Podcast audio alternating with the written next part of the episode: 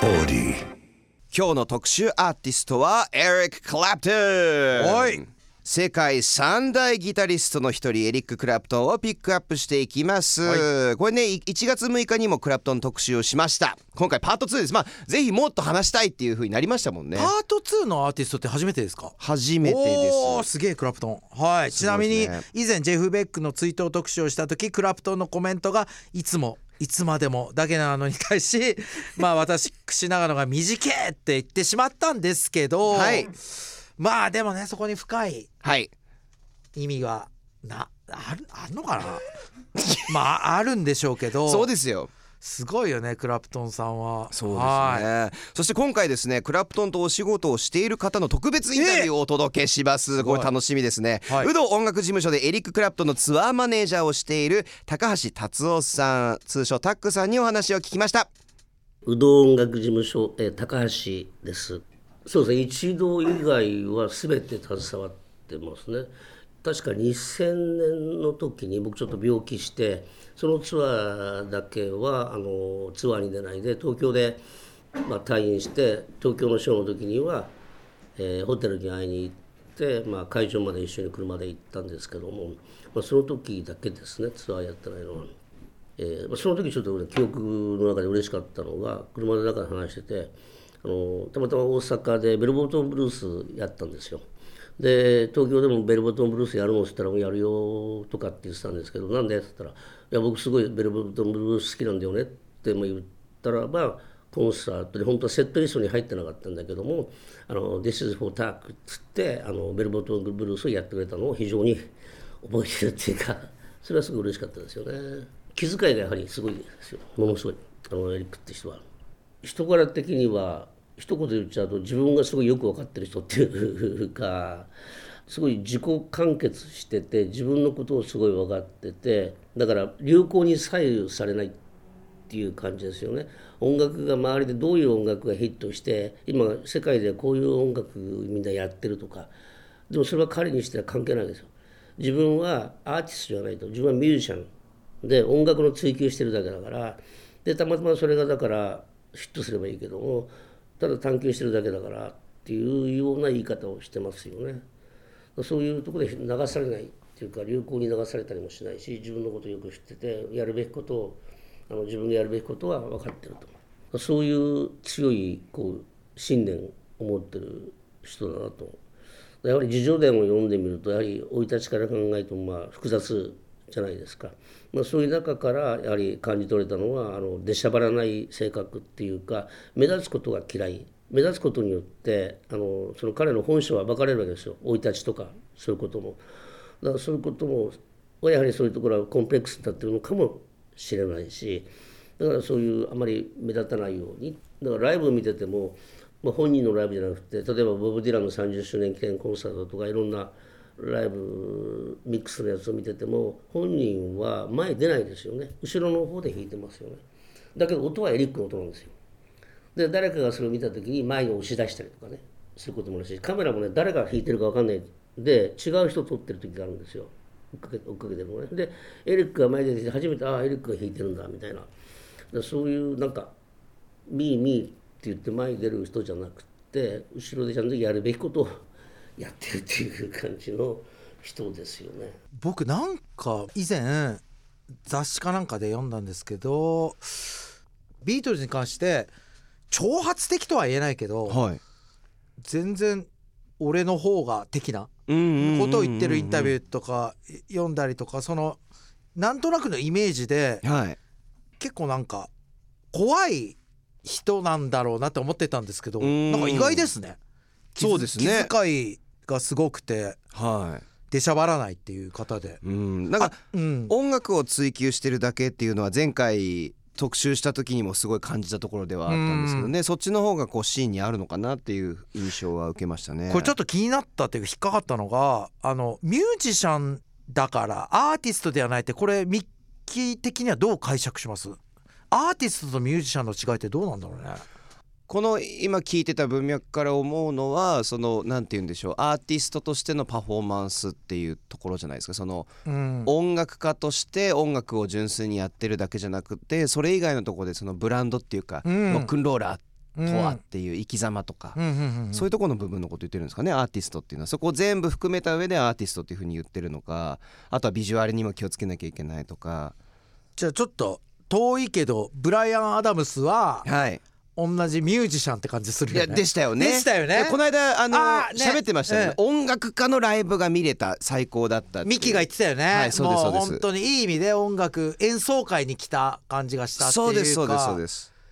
だからそ割合をもう100%音楽に振りたいのがエリック・クラプトンなんだっていうのは今のお話でもすごく感じましたね、うこれ YouTube のスタッフさんとちょっと喋ったんですけど全然放送関係ないところで、はい。日本でいうと矢沢永吉さんとはい。引退をされた氷室京介さんっていて、はいはい。なんかどっちがどうという意味じゃないよ、うん。これで言うとアーティストは矢沢永吉さんで、はい。実は氷室京介さんはミュージシャンって感じがしてああなるほど。で僕もしかしたらですよミュージシャンのライブは泣いちゃうかもしれない。あアーティスト生き様で泣く人多いだろうけど、はい。僕やっぱそこちょっとひねくれてんのか、い。ミュージシャンのライブ泣いちゃうよね。そうですね。なんかね。わかりますわかります。ありますよね。垣間見えるところがあるっていうかそうそうそうそう本人が。そうなのよ。そうなんですよね、はい。そして今度の来日公演で日本武道館でのライブが100回を迎えるんですよね。はい。そうですね。今まで96回かな4月の21日が確か100回目ですよね、まあ、洋楽の中ではナンバーワン。で確か2番目がブライアン・アダムスかな。で3番目がスティング。確かブライアンが25回。でスティングが23回だったかな。だからもうダントツですよね。そういう回数では。で日本でもね矢沢永吉さんだって130140回ぐらいでしょ。だからそれ考えたら洋楽のでその100回やるっていうのはどれだけすごいことなのかインターナショナルな中でね。だから日本で特に人気あるってわけじゃなくてワールドワイドでも人気あるしで海外でコンサート見てもやはりあの見てる方がもう3ジェネレーションっていうかおじいさんお父さん子供みたいな。そういうところを虜にしちゃうっていう音楽性もしくはあとライブパフォーマンスの凄さっていうのが海外で何回か見たことあるけども本当の音楽なんだなっていう音を楽しむっていうかあの視覚に惑わされないっていうか過度な演出をしないわけですよあの映像とか照明とか本当音を聞かせるっていう感じで。まあ、あの弊社でやったブライアン・アダムスなんかのショーを見てもやっぱりそうなんですけどもなんていうか耳で聞けるっていうのは目で見なくてもあの目を閉じててもその雰囲気とかが伝わってくるっていうあこれが本来のやっぱりあのコンサートっていうか音楽なんだなっていうそういうのをすごいクラプトンって感じさせてくれるっていうかだから飽きないですよねだから新風やるやらない関係 なくてだそんだけの魅力が音楽の中にもあるしその人間性いろんなインタビューを通して彼が言ってることそれが彼の自叙伝とか読んだ人も分かるんですけども、まあ、そういう通して人間性みたいなのがこう魅力になってるのかなっていうとこがすごい感じますよね。飽きないってすごいね。すごいですね。やブライアン・アダムスの時にミッキーと話したんですけど、はい。その武道館行った時にはい。ブライアンってなんか初めてみんなに披露するみたいに演奏してたよね。わかります。だから飽きないというか、うん。アレンジをすることがいいわけではないというか。そうですね。アレンジしてるっていう印象もなかったですもんね。どっちかっていうと。してるんだろうけどなかったよね。そうですね。新鮮に毎回演奏することができる。もしかしたらそうやってねお客さんをちゃんと見てるってことかもしれないしこの人たちと初めてやるからっていう確かに。ことを頭に踏まえておくとやりやすいかもしれないですしね。なんかそっちの方が飽きないんだろうね。そうですね。結果。それすごくない？いやはそれはすごいかっこいいですよね。かっこいいですね。でやっぱり照明とかオーバーな演出をしないっていう、うん。純粋に音を聞かせるライブっていうのはやっぱりあのさっき僕らが話してたことともつながりますよね。つながりますしこれその有働のの高橋さんもレジェンドはい。がこう話してってすごいじゃないですか。はい。でもブライアンに行っただけでそれを分かった俺もすごくないですか？いやすごいですよ。すげえくすげえなと思った。すごいすごいすごいすごいです俺の感性の鋭さよ。いやあの みんなででもこれあのおね高橋さんの聞きながら「おお」とかってなんかそこだけ言って。これ最初にね実はこの打ち合わせの段階で聞いてるとかじゃないじゃないですか。そうなんですよ。で高橋さんごめんって思ったもん。高橋さんが話す前に俺言っちゃった高橋さんのあれをっていう俺すげえなと思った。やっぱり俺って。いやすごいですよ。すごいよインすごいですよ。DJ 史上史上結構上の方だと思いました。もう先もう未来を見えてますから、はい。未来が。まあでもそんなブライアン・アダムスさんが2番目に武道館ライブを行ってて25回スティングが23回。一番のエリック・クラプトンさん今回で100回目なんですね。素晴らしいね。差がすごすぎないです。かだって3倍ですよねこれ。4倍か。ね。はだからこれこれ今思ったこといいですか、はい。そのこれどっちがどうじゃないですよこれ。いはい。東京ドームとかでやるミュージシャンいるじゃないですか？多分そのミュージシャンだから音楽至上主義だから多分クラプトンって東京ドームでやろうと思ったらできるわけじゃないですか。もちろん。武道館のあのサイズで何日もやるのははい。あの金がどうとか全然置いといて、うん。めちゃくちゃ金持ちだろうしそんな、うんうんうん。そこじゃないとこにもいるんですよ。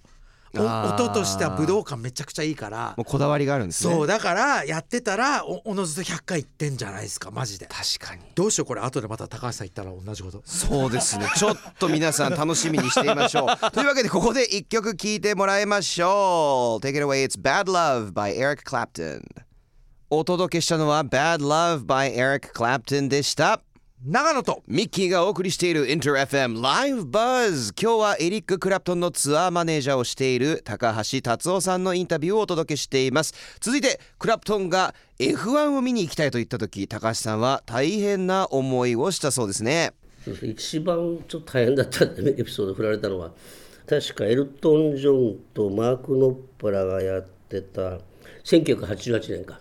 一緒に来た時にちょうどあの富士スピードウェイで日本グランプリがあったんですよ。で本人やっぱり車好きなので確か1ヶ月ぐらい前にあの F1 見に行きたいんだっていうことがあってチケットはなんとかできても泊まりですとかあとはどうやってあの会場までたどり着くかとかそういう交通手段とかね考えた場合ちょっと困っちゃってとにかくホテルもないんですよ。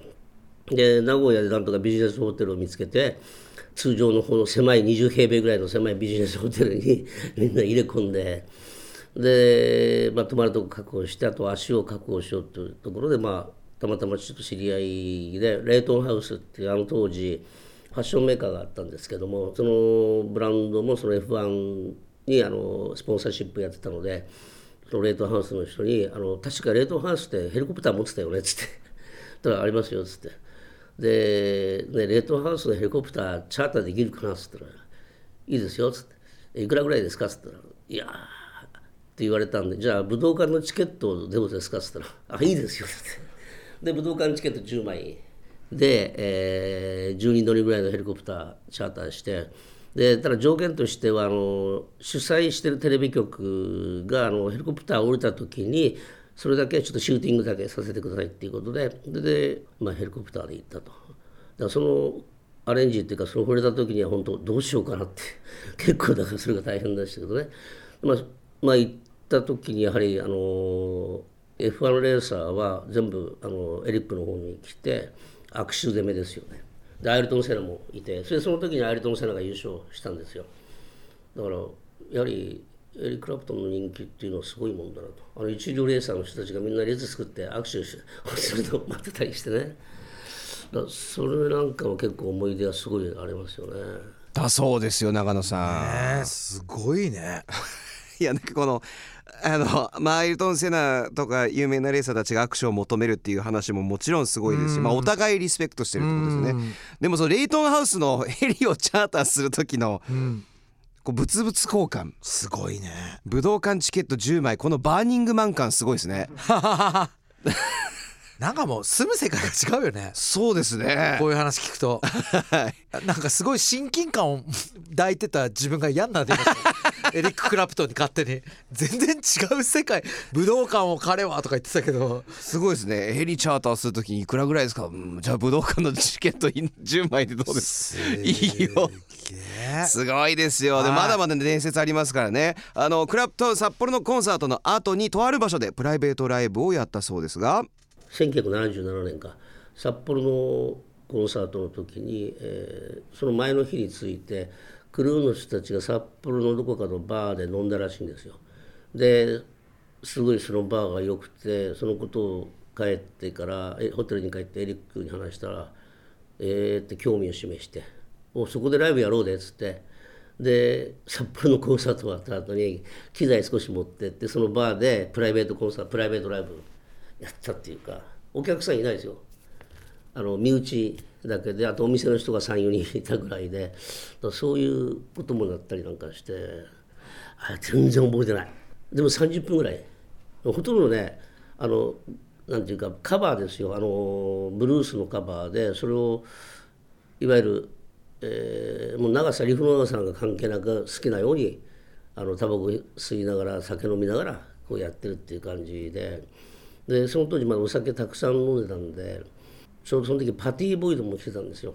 でパティも来ててコンサートが始まるとあのいわゆるモニター横のモニターがあるんですよサイドフィールっつって。そのモニターの前にカウチ出してソファーを出してそのマネージャーのロジャー・フォレスターとパティー・ボイズが座って手に3本ナンバーがついてるこう123っていうね、まあ、オークションで使うようなやつ。それを2人で持ってる。何をするのか全然分かんなかったんですけど1曲目が終わると2人がナンバーを出すんですよ。123って持ってて。でそれをこう出してエリックに見せるんですよ。でエリックはそれを見て笑うんですけどね。その意味はエリックがどのくらい酔っ払ってるかっていうのを教える番号。例えば1か3かどっちか忘れたんだけど3がすごい酔っ払ってると。1は少々とかね。それをこう出すわけ一曲一曲。それで本人はそれを見て笑ってて、まあ、そういうやり方をしたりで一度やはり何かの曲でキーが違ったりとかしたこともあったんでそれを酔っ払って。だからそんなこともあって結構あのあの当時70年代っていうのは本人お酒飲んでてまあ大変でその当時あのクールボワージュカバシエっていうブランドでずっと飲んでたんですけどね。で僕がカバシエとセブンアップ持っててバティがずっとコップ持ってて。でエリックがこう合図すると行って セブンアップ入れてカバシエ入れてセブンアップ入れて。あのセブンアップで割ると甘いんですよ。だからすごく飲みやすいから結構グイグイいっちゃって。まあ、それでいつもコンサートをやってましたけどね。なんかおしゃれですね。おしゃれですね。羨ましい。ちょっと羨ましいですね。あのややっぱライブバズ的に言うとね、はい、オルタナティブとかの音楽が好きで始まったとこあるじゃないですか、はい、この番組。そうですね。で僕が好きなミュージシャンって大体苦しんでるんですよ、なるほど。もうなんか 苦しみを見るみたいな癖というか苦しみしか知らないですよ僕。なるほど。でクラプトンに関しても苦しいこといっぱいあるけどありますね。そこばっかフォーカスして見てる見がちなんですよ。見がちだったんです僕は、はい、なんか結構目から鱗なのが、はい、普通に楽しんでるね。そうですね金持ちが 音楽を楽しんでるんだなって思った。本当ですね。なんかこういうこと知っとけ知っときゃカートコバンとかもっとよね気楽だったんかなとか思うよ。そうですね。なんか。たまにはこうちょっとねパッとやろうよっていう。ねでもまあまあ相当大変だったんじゃないですか70年代のクラプトンはってことですよね。もうアルコールで。あのボソッと大変でしたけどっておっしゃってましたが、ね、めちゃくちゃ大変だったと思いますでしょうね、はい、それでは今日はエリック・クラプトンのツアーマネージャーをしている高橋達夫さんのインタビューをお届けしています。たびたび来日してライブを行うエリック・クラプト。ンなぜこんなにもクラプトンは日本が好きなのかその理由をお聞きしましたえーと、一つはお客さんの反応と日本人のなんかこう態度アテチュードとかそういう雰囲気とか行いですとかそういうのに心地いいみたいですよね。あの出しゃばらない人たちが多いからあの控えめな人たちで何か言えばこう言葉が分からなくても笑って対応してくれるとそれからまあ日本の文化とかそういう歴史とかも好きだったしよく日本で買ったものっていうと根付けとか買ってましたよね。江戸時代に こうタバコの着せるところにいわゆる象牙とかで作ってるこう小物入れのこう飾りみたいなやつですよね。それ四谷にそういうあのお店があってあのどういうわけだかフランス人が経営したんだけどそのお店に行って、まあ、根付けを買ったりとか日本のそういう文化と日本人が好きだったんでしょうね。彼が最初に会った日本人っていうのは多分ミスターウドとかあの担当のツアーマネージャーとかっていうところでいい印象を与えたのかなと思って。で結構やっぱりあの我々がする動作を真似するわけですよ。やはりその失礼になっちゃいけないっていうそういうリスペクトがあるわけですよ。日本人に対して。自分たちのやりたいようにやるっていうんじゃなくてまあ郷に入れば郷に従いじゃないけどそういうのをちゃんと分かってる人で例えばつまんないあれだけ話だけどこう熱いお茶は僕がこう飲んでたんですよ。でってやるのを真似したわけ。知らないところでねお茶を飲んででああそうやって真似すんだなと思って。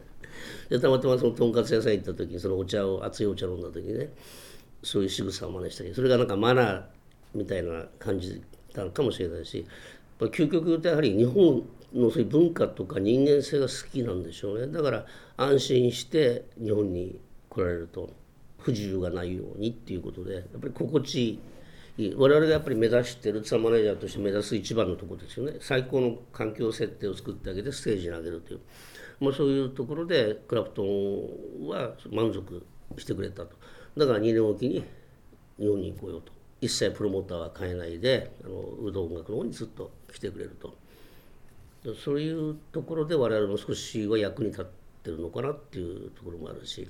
これ、はい。本当感動したんですけどこれはい。ブライアン・アダムスの時の「スレート・フロム・ザ・ハート」の時、はい。控えめにみんな歌ってたとか僕それははい。めちゃくちゃいいことだと思ってて、うん。僕は子供の頃とかはっきり言ってねはい。無知かもしんないよそれはただの、ただの無知かもしんないけどクリスマスの後お正月とかを普通にやってるんですよ。やってたんですよ。日本人っておはいはいはいはい。メリークリスマスとか言った後明けましておめでとうとか。はいこれ僕思うんすけどね。はい。もう俺は代表して言わせてもらっていいブライアン・アダムスのお客さん世代の声を、あはい。俺たち何の偏見もなくいるぜだったんよ。はい。はっきり言えば。うんうんうん。ただ最近急にさなんか日本人ほんとダメって言い出して。なんか配信系の人とかガキどもが。はい。もう今日本人ほんと終わってて本当に世界違うからってガーって笑って。はい。あのねあんま調子乗んなよお前は。ほうほうほうほ俺たちの世代は一部は置いといてですよこれうんうんうん。話して、一般的に別にないから。そんな差別とか。はい。なのに偉い言うけどあれあれは差別だったって。それは無知かもしんない。無知はある、正直それは謝りたいけど、はい。もう本当に今までの日本人のルール変えよう。ルール変えよう。なんとかで日本人マジやばい。ダメ。いや。あでもお前らよりねえからこっち。黙ってたけどずっと。令和入ってから4年ぐらい。うるせえ。4年ガキほど、ね、どもが。はいはい。日本人違う。おじさんおばさんたちの偏見私たちぶっ壊したい。グローバルにうるせえ。何にもねえよ。いやあの僕これは同意する部分がすごく大きくてあありがと僕は特に TikTok とか、You まあ YouTube とかその辺の人たちと一緒にやって自分もやってるんですよ。はい。ですごく日本を否定から入って視聴を稼ぐ。まあでも SNS がそうじゃないですか。否定だったり意地悪だったりから入ることによってうんうんそうだって言って偉そうにするのか それに怒ってうん。書き込んじゃうのか確かに。結局みんなクリックしちゃってるんでどうしても否定から入る。それは僕も好きじゃないですね。やっぱねクラプトンありがとうなんか。ほう。今だと思った。もうあのマジで今聞いてると思うのよ。そういう人もインター FM を、はい。インター FM はこの番組面白いってあの知り合いから結構言われてるんですけど。ありがうそうですね。ありがいやもう本当にありがたいね。まあありがたいんですけどじゃなくて今あのそういうアメリカだなんとかだって言ってポーズでインター FM 今チャンネル合わせてる君。はい。自分の胸に手当ててごらん。なんかそうじゃなかったじゃん俺たちもうやめようよ、うん、クラプトン見に行こうみんなで。えー今日はエリック・クラプトンのツアーマネージャーを担当している高橋達夫さんのインタビューをお届けしました。高橋さんありがとうございましした。たはいそしてエリック・クラプトンは4月に100回目の武道館公演を開催します。日程は4月15日土曜日18日火曜日19日水曜日21日金曜日22日土曜日24日月曜日です。なお15日21日22日の公演はソールドアウトです、ありがとうございます。すごい。えー詳しい情報は各種音楽サイトをチェックしてください